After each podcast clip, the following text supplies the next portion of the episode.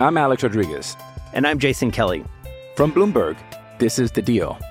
Each week, you'll hear us in conversation with business icons. This show will explore deal making across sports, media, and entertainment. That is a harsh lesson in business. Sports is not And, uh, as simple you know, I- as bringing a bunch of big names together. I didn't want to do another stomp you out speech. It opened up so many more doors. The show is called The Deal. Listen to The Deal. Listen to The Deal on Spotify.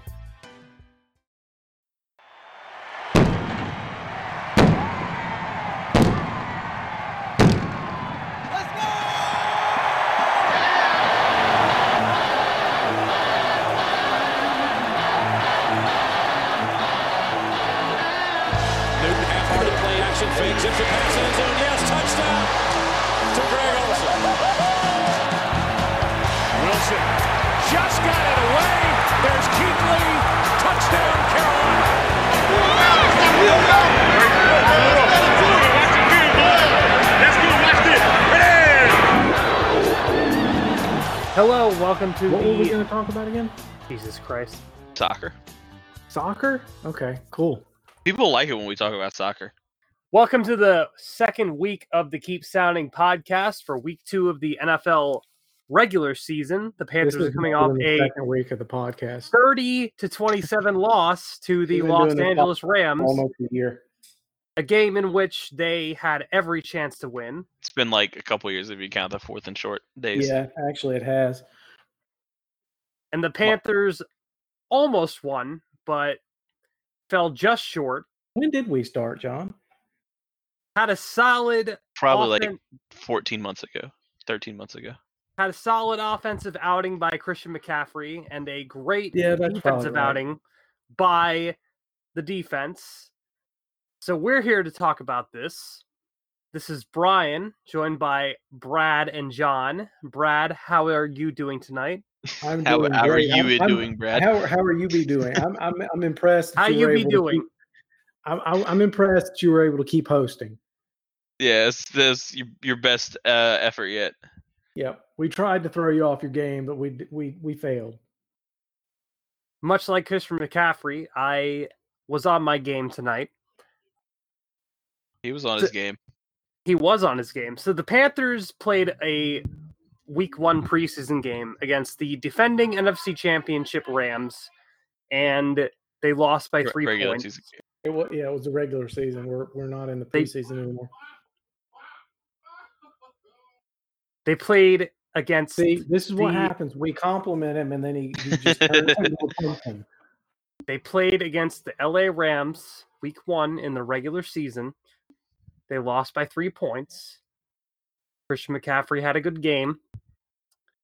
Brad, what are your thoughts on that? I think that the Panthers played well enough to win. And I know that if you're listening to this, you're going to think that this is just a, a lame excuse because we've heard it too many times. But there legitimately were some missed opportunities that caused us to lose. And it's a shame that Ron Rivera says that every time we lose because if there was a time to say it, week one was the time because we only lost by three points to the defending NFC champions when the football hit the ground five times and the Rams recovered it five times. Uh, some of those were their own fumbles. Some of those were our fumbles. One of those was a fumble that wasn't a fumble.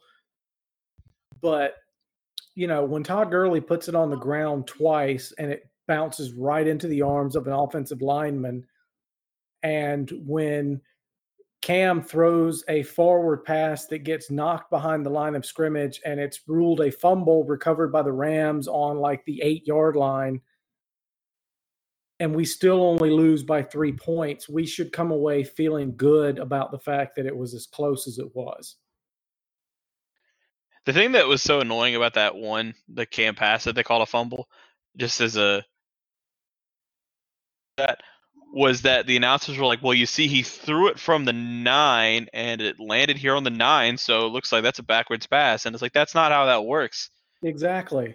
It's like the next time a quarterback tries to throw it straight up the middle of the field and it gets swatted back in their face, and they're like, "Oh well, he threw it from the 25 and landed on the 22, so it's a backwards Must have pass." been a lateral. Yeah. Yeah, And I hate to be all conspiracy theorist, but I genuinely believe if if Jared Goff had thrown that pass, it would have been ruled incomplete.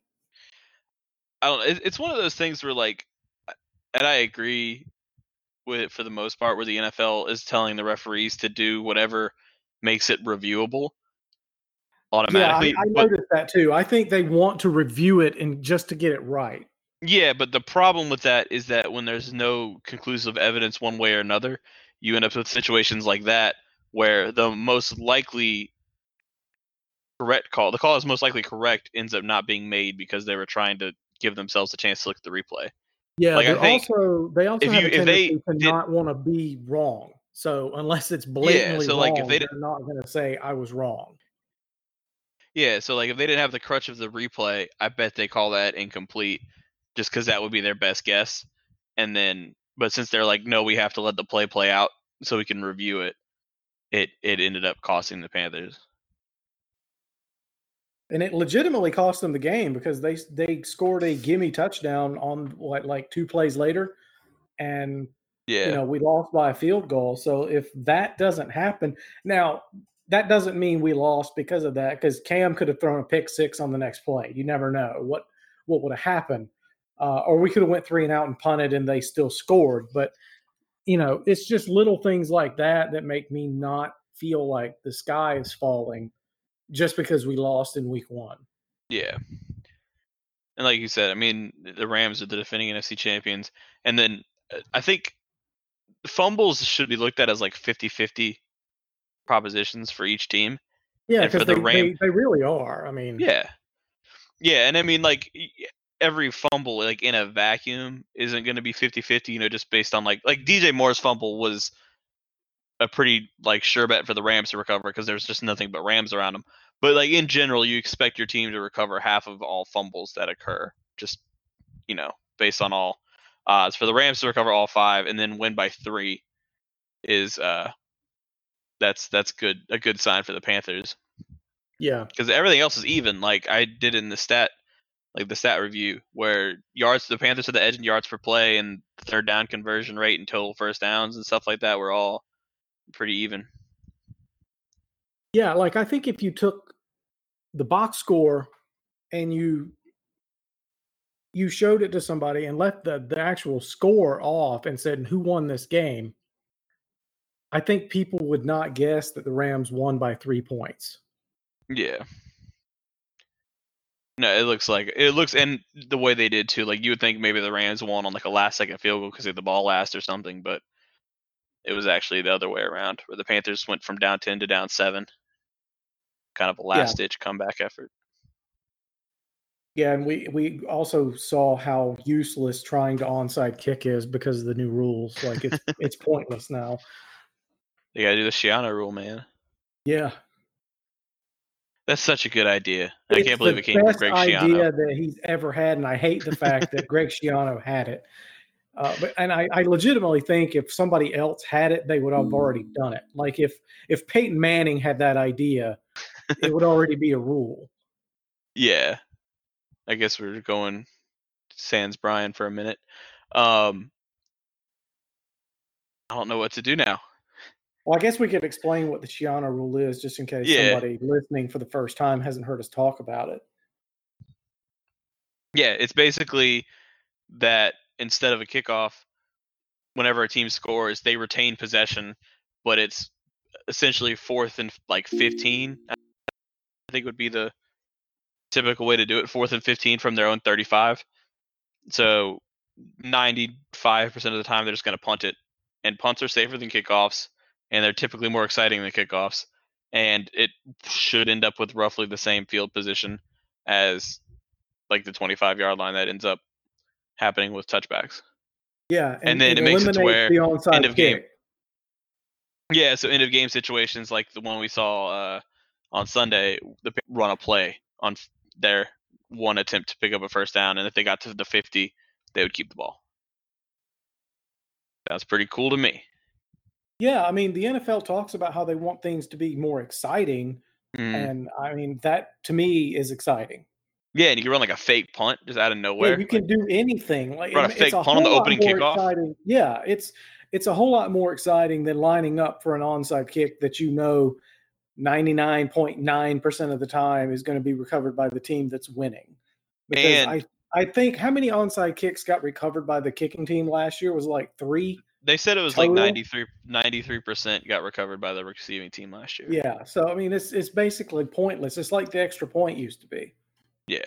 It's it's and the thing is like when you do recover it, it's usually not through like good kicking team execution. It's because It's a Like, Brian uh, Bostick situation. yeah, like they're just the receiver on the other team just it falls into your lap. Like you don't have to you don't do anything right. You just hope the other team messes up. Which is I mean, I guess that's kind of football in a nutshell sometimes, but Yeah, pretty I think this, I think for a sport to be good, it's you want to eliminate just like depending on other teams' mistakes. You want it to be like who can actually do good more, not who can do bad stuff less. That's a new and novel concept. I can't believe anybody's ever thought of that before. Are you here, Brian? Yeah, I'm here. Oh, Hey, welcome Brian. back.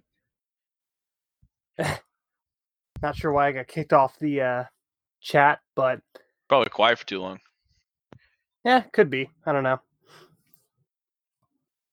But yeah, I mean, I felt like the Panthers got into this game with a solid defensive game plan, and the offense just kind of failed overall. Yeah, for like stretches, there it was hot and cold, which is kind of you know not unexpected for the first week of the season. Like I thought there were times where the offense was humming, but then maybe like the third quarter, early fourth, it just looked like everybody got out of sync and they lost their rhythm. it was almost exactly like uh last year week one like the offense like had their moments where they were really like on a rhythm chugging along and then they just had these stupid ass turnovers and same thing happened this year but they lost because the rams are like you know a good football team They sure yeah, are. we, we got we got unlucky this year playing the Rams because last year we played a non NFC champion winning team. Yeah, and I like uh, we had a chance to win. Like I, I guess, like we talked about, I'm glad that we played the Rams one more as opposed to any other week, but it's still yeah, if, it's still a tough game, game. yeah, if we played this game in like week eight or something, I think it would have been a whole lot different of an experience. and probably not in a good way. Yeah, probably not in a good way. I think it would have probably been like 38 to 14 or something. The one thing I will say about the Rams, um, coming fresh off their mega extension for uh, Jared Goff, it's nice playing a good team with a quarterback that I- I can hope is going to make a bad mistake at any moment. Yeah. Because Jared Goff's not that good, and it's just like at any moment he could throw the ball straight to a Panther and just give us a lifeline. And then like watching the Saints and the Texans uh, on Monday night is like the opposite, where it's just like, man, Drew Brees is just not going to mess up. This is so frustrating. Yes. And and I'm sure you knew just as well as everybody else did, especially, you know, I knew this. Um, there was no way that Wil Lutz was not going to make that field goal at the end of the game. Yeah, Like he does not miss at home. And I just, you know, he's like Matt Bryant. Like they don't miss in in domes. And it doesn't matter if it's a 35 yard field goal or a 70 yard field goal. If it's to win the game in a dome, it's automatic. yeah. Much to our uh, chagrin, frequently. yeah Which you know, Zuerlein even missed a he missed a kick against us, which was odd because usually kickers don't miss against us. Um, Got 'cause that he bad field nailed goal like a- defense. what was it, a 56 yarder he made? yeah, Um, and you know, it it could have been 33 to 27 instead of 30 to 27, but it, that means the Panthers cover though. I think. yeah, they did. Yeah, the line was three. There you go. Good job, Panthers. Unless it changed like prior to kickoff, but it was we were three point underdogs. That's all that matters, right? Is if Yeah. you win Covered. money for the people that bet on you. That's more important. That's more. Oh no, it was actually the last line was Rams one and a half. Oh, oh People smart money on the Panthers. yeah. But um, can we talk? Should we talk about Christian McCaffrey? We should. Yeah, we I should. think he, I pretty think he earned some of our words. Yeah. D- Did you guys know that he was that he set the team record for most all-purpose yards in a season opener? No, I did not know that. I did know that because you He had a lot me. of yards. I know that. Yeah. thanks thanks for reading, Brian. Uh, it was 209 yards, beating Steve Smith's record of 178 back in the Cardinals game, Cam's first game. And Steve Smith's were all receiving yards. But yeah, 200 yard all-purpose games don't happen that often. He has For, two well, in season career. openers. Yeah, but like season openers, I mean. Oh, okay. But yeah, because I think there were it happens from what I could see when I did the player the Pro Football Reference play Index thing. It was like you'd get one every year, like year and a half on average, like one every one to two years. Oh, okay. So Christian McCaffrey's that guy this year. Well, I mean, it's kind of hard for him not to get 200 yards when they give him the ball literally every time they snap it on offense. Uh, 29. I mean, he averaged seven yards a carry almost. Like Yeah. he, did you see the Panthers post a a video on Instagram with the SpongeBob like mocking SpongeBob meme, and it said like he's too small to be a running uh, NFL running back, and the video was him like just bowling through Rams defenders carry. I did not see that meme. It's pretty funny.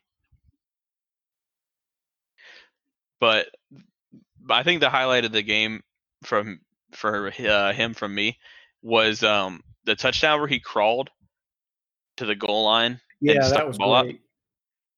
I've never seen such a controlled crawl to the goal line. Yeah. Like normally players do that and they flail around and they like throw the ball past the goal line and barely hang on. He like put his fist in the ground and then scooted it forward and then very controlled, like in a plank position, just reached the ball across the line with you know like 300 pound men hanging on his back. yeah. I mean, quite honestly, I think if even if he was down, they should have given it to him just for the effort. Yeah, Because, like you said, you don't see that. yeah, just the the the, the poise and the control. He even took a direct Is. Christian McCaffrey the best offensive player in the NFL? People are asking. He is at least arguably in the top three. He's pretty damn close. I mean, there aren't many Yeah, running I- backs who get ten receptions. I receptions. think the only game. two people that you could argue that are better than him are Alvin Kamara and probably Saquon Barkley. And I would And Todd almost Gurley healthy. and and healthy Todd Gurley, but I would almost take um, Todd Gurley out because he's not healthy for one. Um, Yeah. but I think Christian McCaffrey is more versatile than Saquon. So it's basically to me, he, he him and Alvin Kamara are one A and one B. Yeah. And I'll be interested to see like the thing that's so crazy about it, like we said he had 209 total yards of offense and nothing about what he did seemed oh, What? no, sorry. Nothing about what he did seemed unsustainable. No, absolutely not. He could do that every week. Yeah, it wasn't like it's like, yeah, he had 150 rushing yards, but it's because he had an 80 yard carry. That won't happen every week, and he averaged like three yards a carry on the rest. It was just chunk play after chunk play after chunk play. Yeah, I mean, it almost seems like Panthers fans are really skeptical of Cam Newton right now because of his performance on Sunday. Um, but his best friend is gonna be Christian McCaffrey. I'm Alex Rodriguez. And I'm Jason Kelly. From Bloomberg, this is The Deal. Each week, you'll hear us in conversation with business icons. This show will explore deal making across sports, media, and entertainment. That is a harsh lesson in business. Sports is And, not uh, as you know, simple I- as bringing a bunch of big names together. I didn't want to do another stomp you out speech. It opened up so many more doors. The show is called The The Deal. Deal. Listen to the deal. Listen to The Deal on Spotify. Did you guys think Cam played that bad? No, I didn't think he played horrible. Like he missed, I don't know, like three throws he probably could have made. That Yeah, would which- have been good, but they which still could have does. easily. They could have easily won without you know, the Rams recovering literally every fumble to hit the Mhm. ground. I know. I think some people uh, are critical because he didn't throw a touchdown pass, but like that's just a result of the play calling around the goal line as much as it is an indictment of Cam. Yeah, I mean, They gave the ball the ball to Christian McCaffrey and he scored three times. Like, what do you want? yeah, yeah. I mean, we like touchdowns are touchdowns. It's not like we went got down to like the five yard line. He threw three incomplete passes and we kicked a field goal. Like the the, the, the they didn't call his number. yeah, that's part that's one of the things that I appreciate about this version of the Panthers. They don't they don't need Cam Newton to do that anymore. Yeah, Like obviously we'd all probably feel better if Cam Newton also threw two touchdown passes on Sunday and won the game, but they didn't need him to be the kind of player he was in 2015 and they were still close even with all the stupid mishaps in offense and the stupid calls by the officials.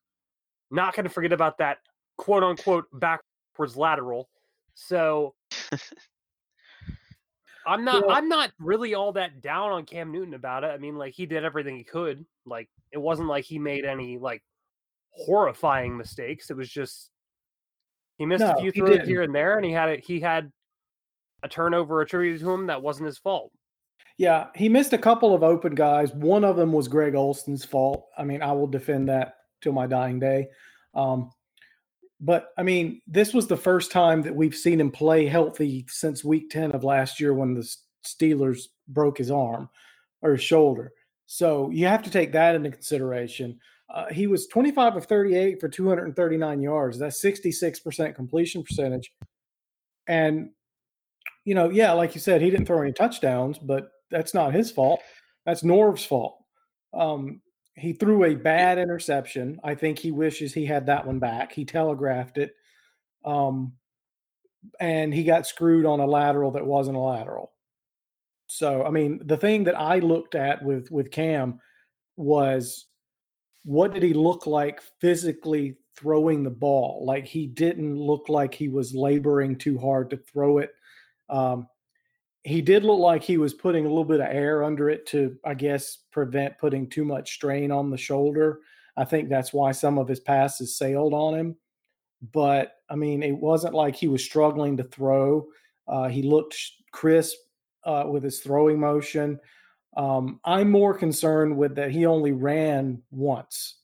Um, and I think that's because of the sprained foot that he suffered in the preseason.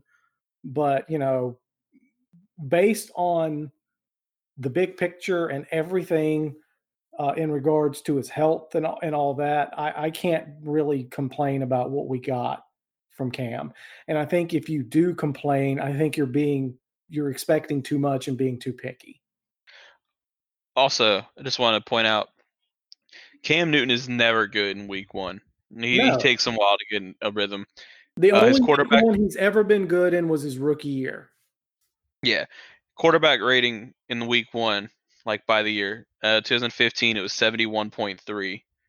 He completed 58% of his passes for five and a half yards an attempt, one touchdown, one interception.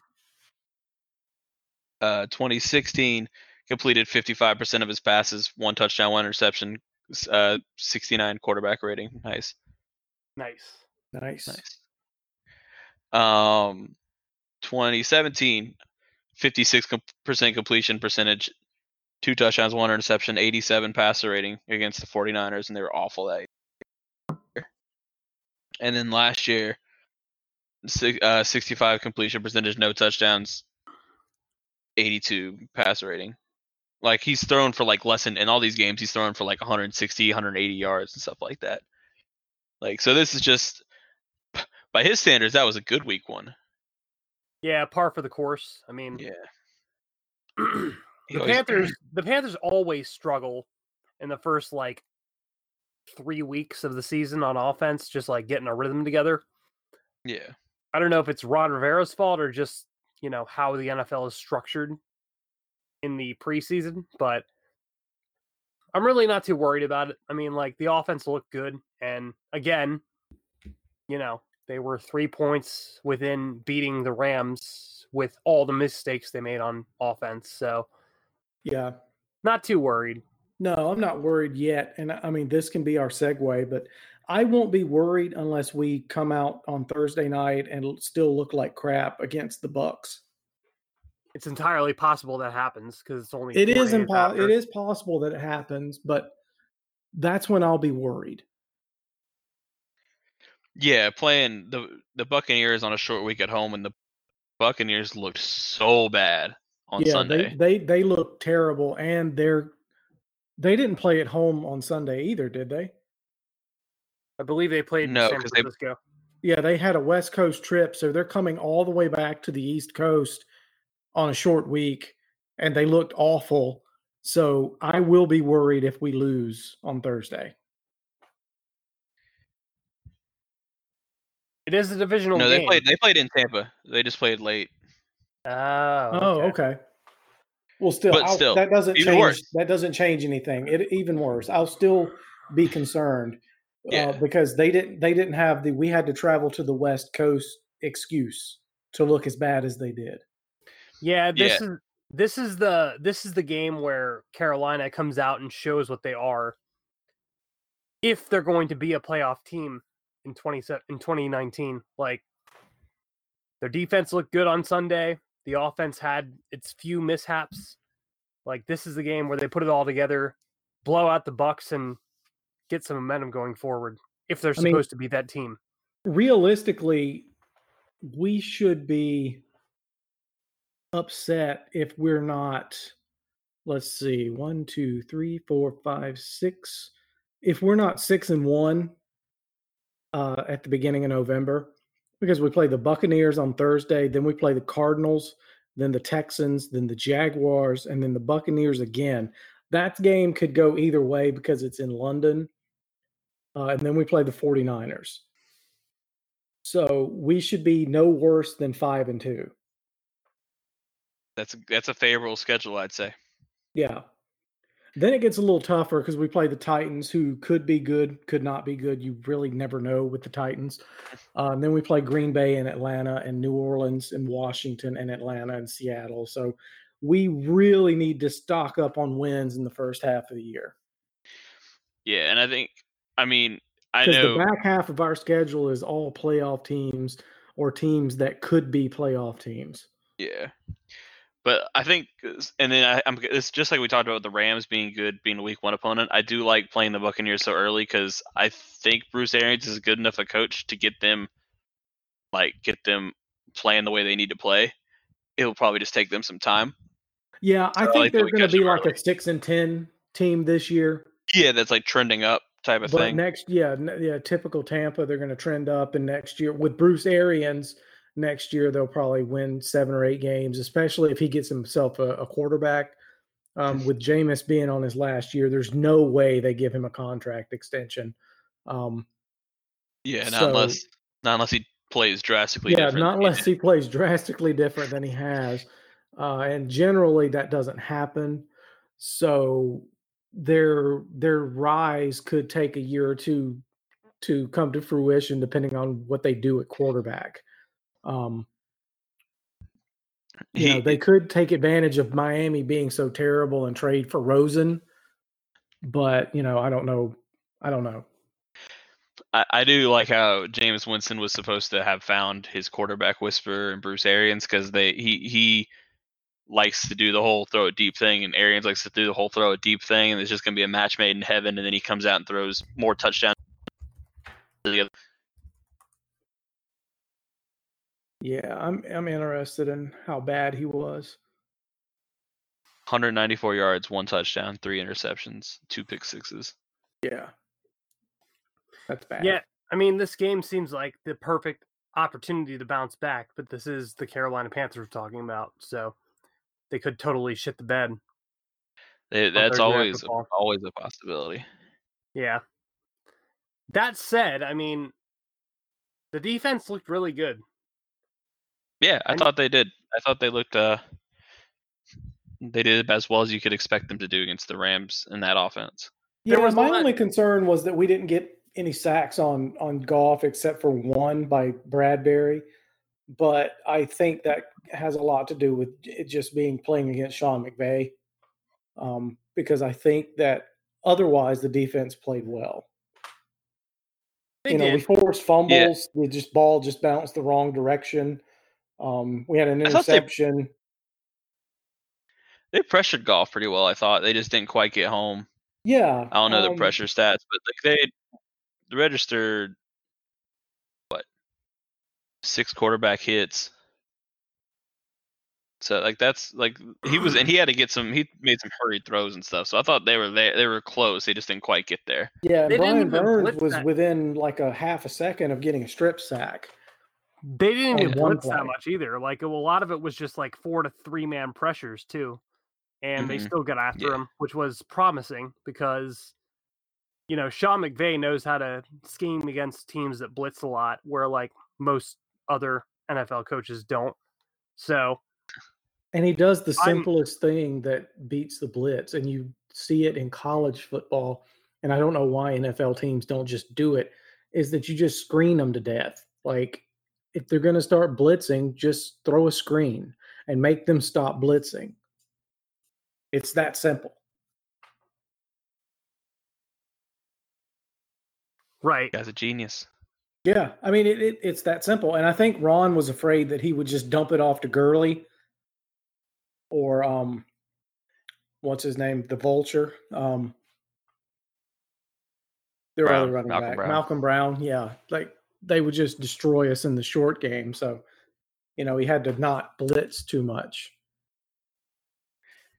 Yeah, I don't hate that. Yeah. what I noticed was Brian, were, Oh. no, I was gonna say what were you gonna say because you've been trying to get a word in.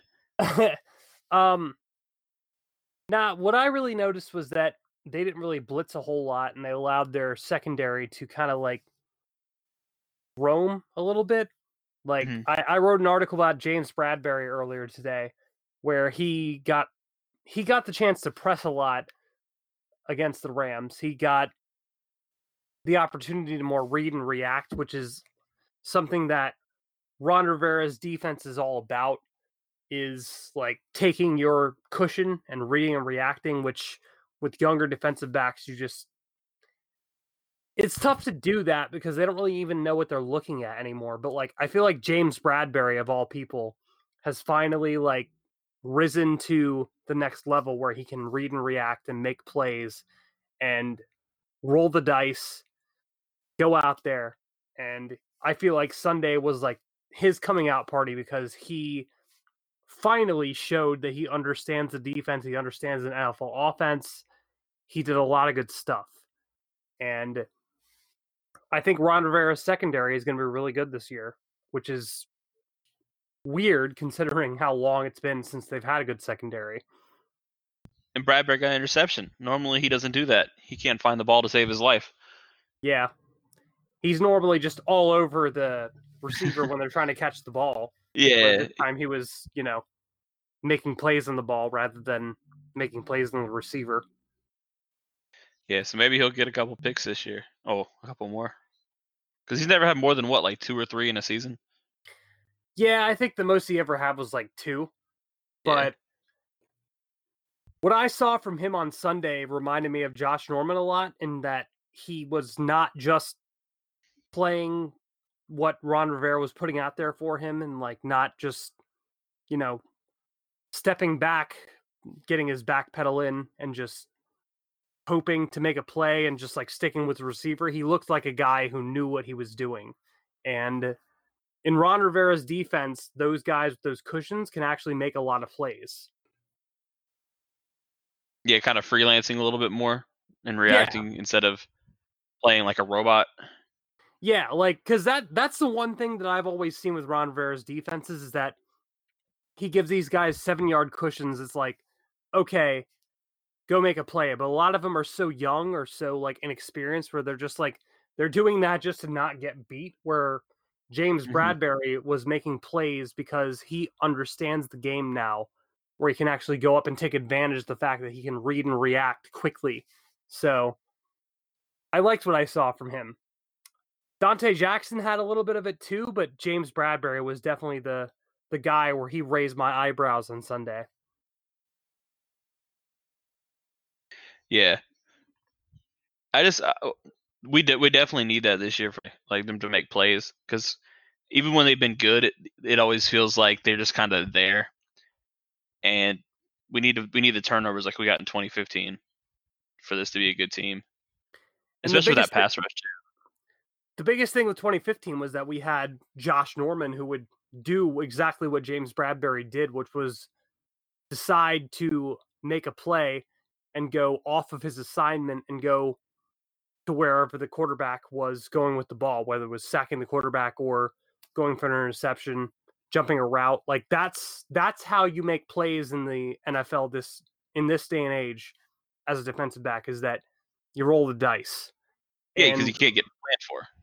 yeah, and Ron Rivera's defense is made for that, but they never really had, at least over the last three years, they haven't had anybody who was like experienced enough and intelligent enough to do that. Where I think James Bradberry and I think Donte Jackson soon will be that way too, where they can just go rogue and go make an interception real quick.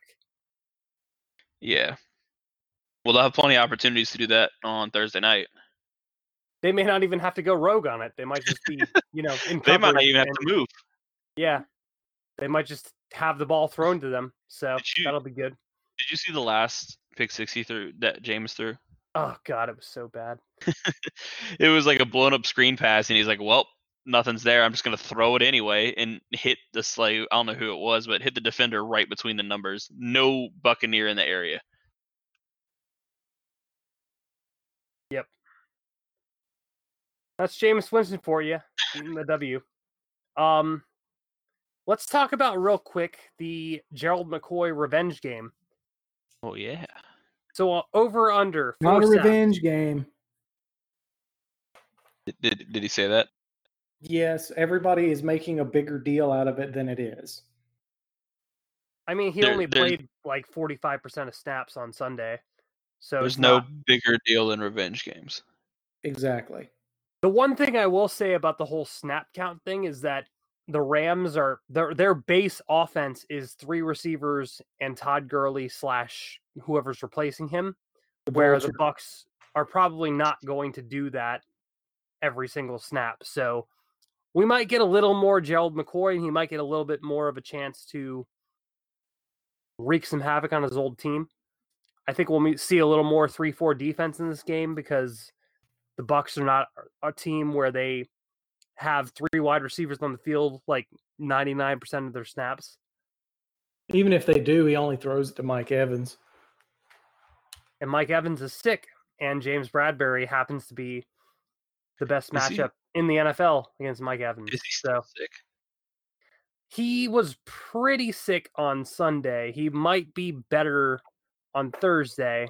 Millionaires have access to medication. He'll probably just shoot up a lot of cocaine and be fine. So, you know, That's, that is that is what athletes do when they're ill. Yep. Yep. 100% proven. Fixes everything. But he had the what? It was ten targets. He only caught one of them against uh, the last game against the Panthers. Against with Bradberry locking him down. Yeah, Bradberry completely locked him down, and uh, Donte completely locked down DeSean Jackson. So now it's And they don't even have DeSean Jackson anymore. yeah. Then now they have Gr- Godwin. They don't So- have Adam Humphries, the Panthers killer either. Yeah, that that was my thing in the Slack chat earlier. I was like, oh, they don't have Adam Humphries anymore to fuck up our slot. So Yeah. and Elliott might have an actual chance to not play shitty against the Buccaneers. Maybe. We'll Rashad. Rashad Perriman is the number three wide receiver. Well, That, if that tells you anything. there's there's a couple different stories I could tell because I mean, like he had like his moments, you know. He's fast. Yeah, but They didn't he like last long. 40 years old? No, I think he's, like I think he's like 38. Rashad Perriman? Yeah. He's 26. He's 26. Holy crap. I thought he had been in the league since like 1999. No joke. Nah, he, he I remember when he was a a potential Panthers fan favorite in the draft a few years ago because he was tall and very very fast. Oh, okay. Another Stephen Hill. Yeah, Which is basically what he is. Instead. Well, against the 49ers, he had two receptions for 10 yards Correct on five targets. on five targets. I, I think we can probably hold him down. He'll probably go for 400 yards. Yeah, my biggest my biggest worry would be OJ Howard, to be honest, Yeah, as far as the Bucks go, because Bradberry will be all over Mike Evans, and I don't know, he might have like three or four receptions, but OJ Howard, not sure how we're gonna cover him yet.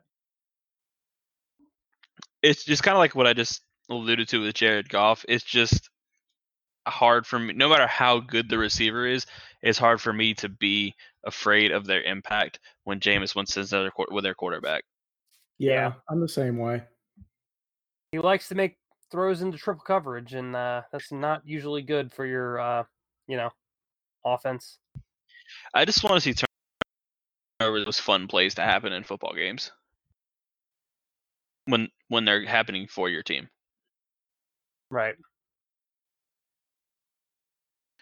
So One thing I'd like to discuss before we uh, wrap this up and uh, get our score predictions in is the uh, whole Bolt thing with Shaq Thompson. So Shaq Thompson is finally kind of getting involved as like the Thomas Davis replacement on defense, where now he's involved on nickel defense, dime defense.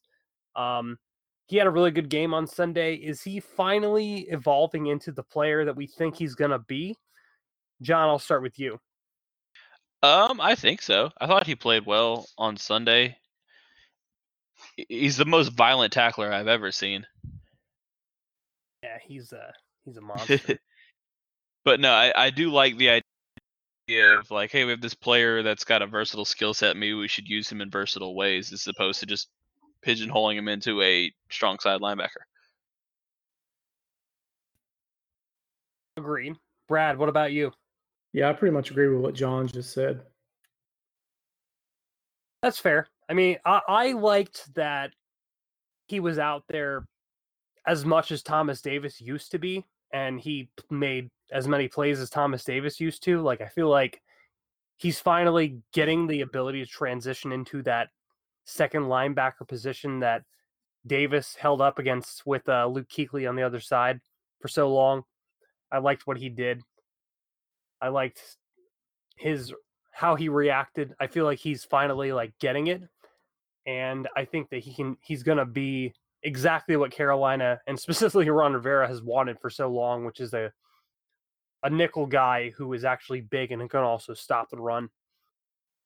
Very important to stop the run, as we all know. Yes, That is that that's that's how you win football games, John. that is how you win.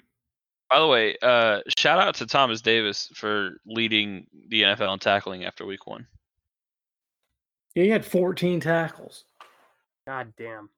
I also saw him get burned on the touch one of or the uh, T.Y. Hilton's touchdown at the end of the game to send it to overtime. But we're, we're gonna look past that. We, so it we- was the full Thomas Davis experience. Yeah, he he badly overran T.Y. Hilton, and then Hilton scored. We're going to remember Thomas as a great player and not a mediocre player. So that play didn't happen in Carolina Panthers history because he wasn't on the team. So, it sure didn't happen in Chargers history. Yep. yeah, well, the Chargers are the Chargers. So their kicker didn't even play on Sunday. Um, It's a it's a revolution, by the way. Uh, Somebody they're finally doing what I've been saying teams should do for a long time, and they just had a guy do both. Yeah, I Yeah. don't understand why more teams don't do that. I don't either. I'm sure there's some logistical thing that makes it easier, like to do like to practice the long snapping operation when you can have all the specialists, like you know, kicker, holder, and long snapper, and not have to take the quarterback away to do that. But Tyra Taylor seemed to do fine, and he'd never done it before. your analytics can go, you know, fighting a calculator or some shit. Um, so scoring predictions, Brad. I'll start with you. What is your scoring prediction for Thursday's game? I believe that on Thursday, the Panthers are going to win. And Mm. I'm going to say that they will win 31 to 14. So I think the strong Panthers are going to win a million points to zero. Is that your final answer, John? No, I'm going to say uh, 30 to 16. What was your scoring prediction there, Brad? S- points-wise? 31 to 14 Panthers. 31 to 14 Panthers. Are you like writing it down? Yes. John, what was oh, your Oh. prediction again? 30 to 16. And my prediction is 24 to 14 Panthers. Because I think that their defense is good enough that they're going to hold the Bucks down and they're going to score enough points to really rally. I know that Eric said that this team really needs to blow out the Buccaneers and like really stomp them, but I think just winning will be good. Yeah, I agree with start. that. I, I don't think we need to stomp them t- for for me personally to feel confident. Uh, um, I just think we need to win and it not be a nail biter. Like we don't need to win on a Joey Slye game winning field goal or a whoever in the hell their kicker is missed field goal. You know, we need to win by at least ten points. I mean, even if it's like how we lost to the Rams, where like if we win by three, but it's because the Buccaneers score a touchdown with eight seconds left to make it like 28 to 26, then it's like, yeah, okay. That- yeah, I'm okay with that. You know, we had a, a ten point lead, but it became an eight a two point lead. Yeah. If they win this game, they get to go take on Kyler Murray, aka the corgi quarterback for the Arizona Cardinals. He looks so much like a corgi. Well, Yes. um, they actually get to go to Arizona and play Kyler Murray no matter what. Well, that's fair. Like they don't get to do that if they win. Like they have to go either way. That is Well, how my hope is scheduling that- works. My That hope is is how that the they schedule Win. works. My hope is that they win, and then they get, they have some momentum going into that game against the corgi quarterback. Well, speaking Um, of the corgi quarterback, since you brought him up, what is your feeling about him after week one? I because he think he's looked decent. like he didn't belong in the NFL in the first half, and then he looked like a, an MVP candidate in the second. I think he's going to be really, really good. I do too. I I think think he. I it's think the he's same- gonna be decent, but he needs a good offensive line to like protect him. That's every quarterback, though. I think thing with Baker Mayfield last year, where it's like, who's he's the best quarterback, like skill wise. The only thing knock against him is that he's short, but it's like, but he's good. You know, it's the opposite of like the Josh Allen, where it's like, yeah, he's got all the, the physical measurements. He's just not the good at the whole throwing the ball thing. Like Kyler Murray's good at the whole throwing the ball thing, which is, in my opinion, the most important part about for the position that throws the ball. What really? Yeah, yeah, I think so too. I have one more thing. He- Oh, go ahead. It's I it's was going to say unrelated to Kyler. Kyler. Kyler proved that he can throw the ball. He threw a beautiful pass to Larry Fitz Oh yeah, in, in the fourth quarter of that game. I, I mean, I can't believe he threw it the way he did. It could have even been in overtime. I can't remember now. but I Um, was talking about the one that he hit Larry Fitzgerald down the sideline. yeah, down the sideline. I can't believe he made that throw. You know that that's a throw that like Tom Brady struggles with sometimes.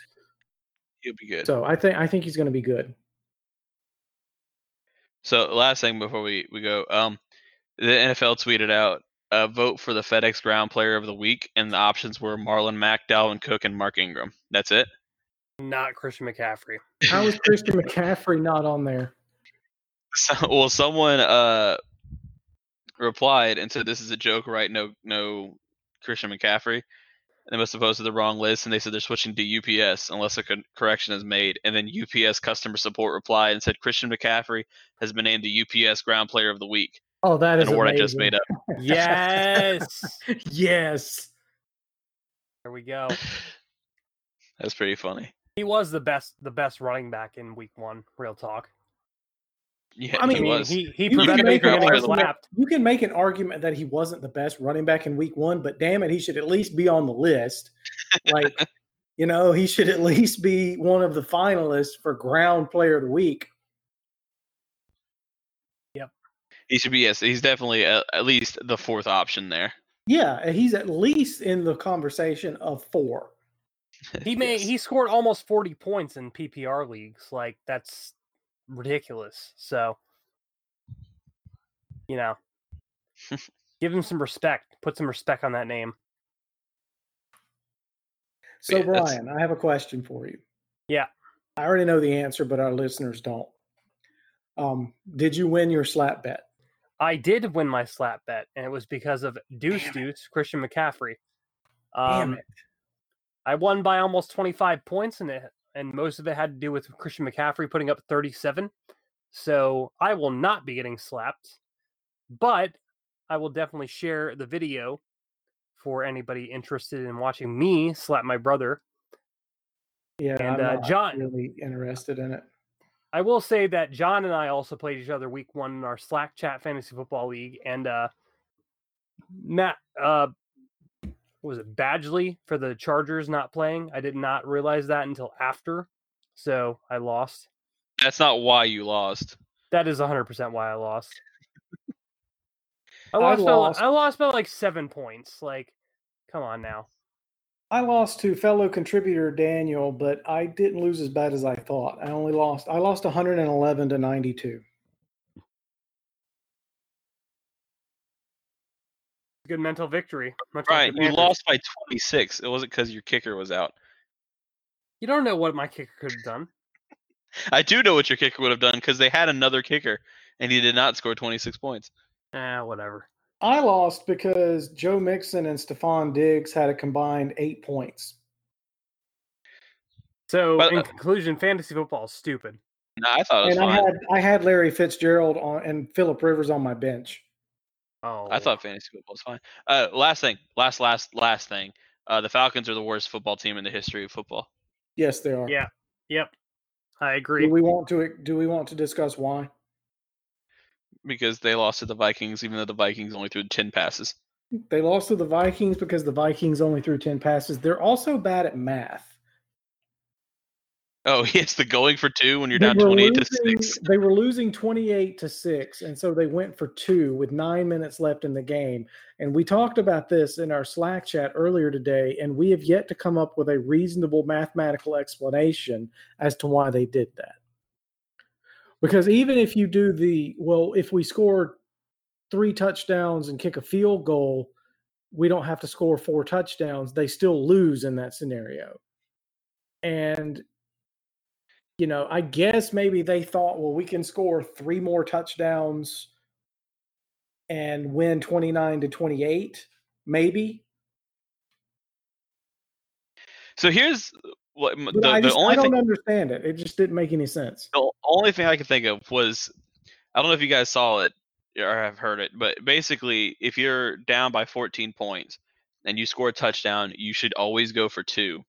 Because if you get it, you can just, if you score another touchdown, you can just kick the extra point and win. And if you don't get it, you just go for two again the next time. And the odds of you getting one of those, most teams are going to convert more than 50% of their two point conversions. So the odds are you'll convert at least one of those and still have 14 points. So it, it increases your win probability. Yeah, My I was only- going to ask you to explain that. But Yeah. okay. Yeah, that's basically your chances of winning improve because you're either going to win or tie if you score two touchdowns. You're more likely to win or tie as opposed to just only tying. But uh, maybe the Falcons thought it applies to 28 because it's a multiple of 14. So like, we'll increase our winning odds if we go for two here, but it doesn't work that way. The only thing that I think makes sense, at least in my head, um, thinking as a coach would think, you know, they've beat the crap out of us all day.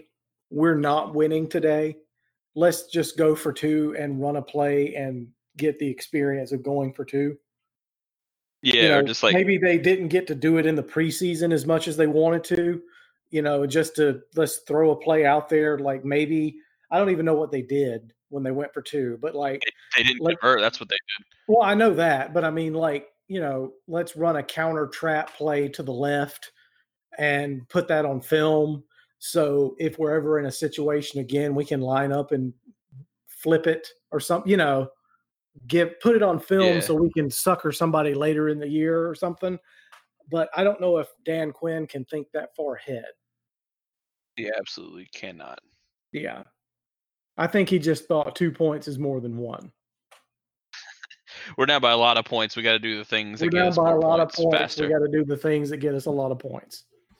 So the Panthers play the Buccaneers week two on Thursday night football at home. So we're hoping Carolina will stomp them out, but we'll see. As we know with Carolina, anytime they play a primetime game, you never really know. So hopefully next week we get to talk about the Panthers being one and one after stomping out the Buccaneers. So tune in, keep up with our coverage on Cat Scratch Reader, buy our shirts. But from all of us here at the Keep Pounding podcast, this is Brian, joined by Brad and John. Enjoy Thursday's game, and we will talk to you next week. See ya. Later. Keeps the football. Takes off to the end zone for the touchdown. He takes the handoff and he scores. Avoided the Dolphins behind the line of scrimmage and took it in for the first touchdown of the night. Newton keeps, lowers his shoulder and takes it in for the touchdown. On second and goal, shuttle pass McCaffrey, touchdown. And off dive for Jonathan Stewart, and he's in for a touchdown. That's intercepted by Keating. He has more of those than any linebacker in the league over the last five years. You know, it is good, and Carolina gets a road win in New England.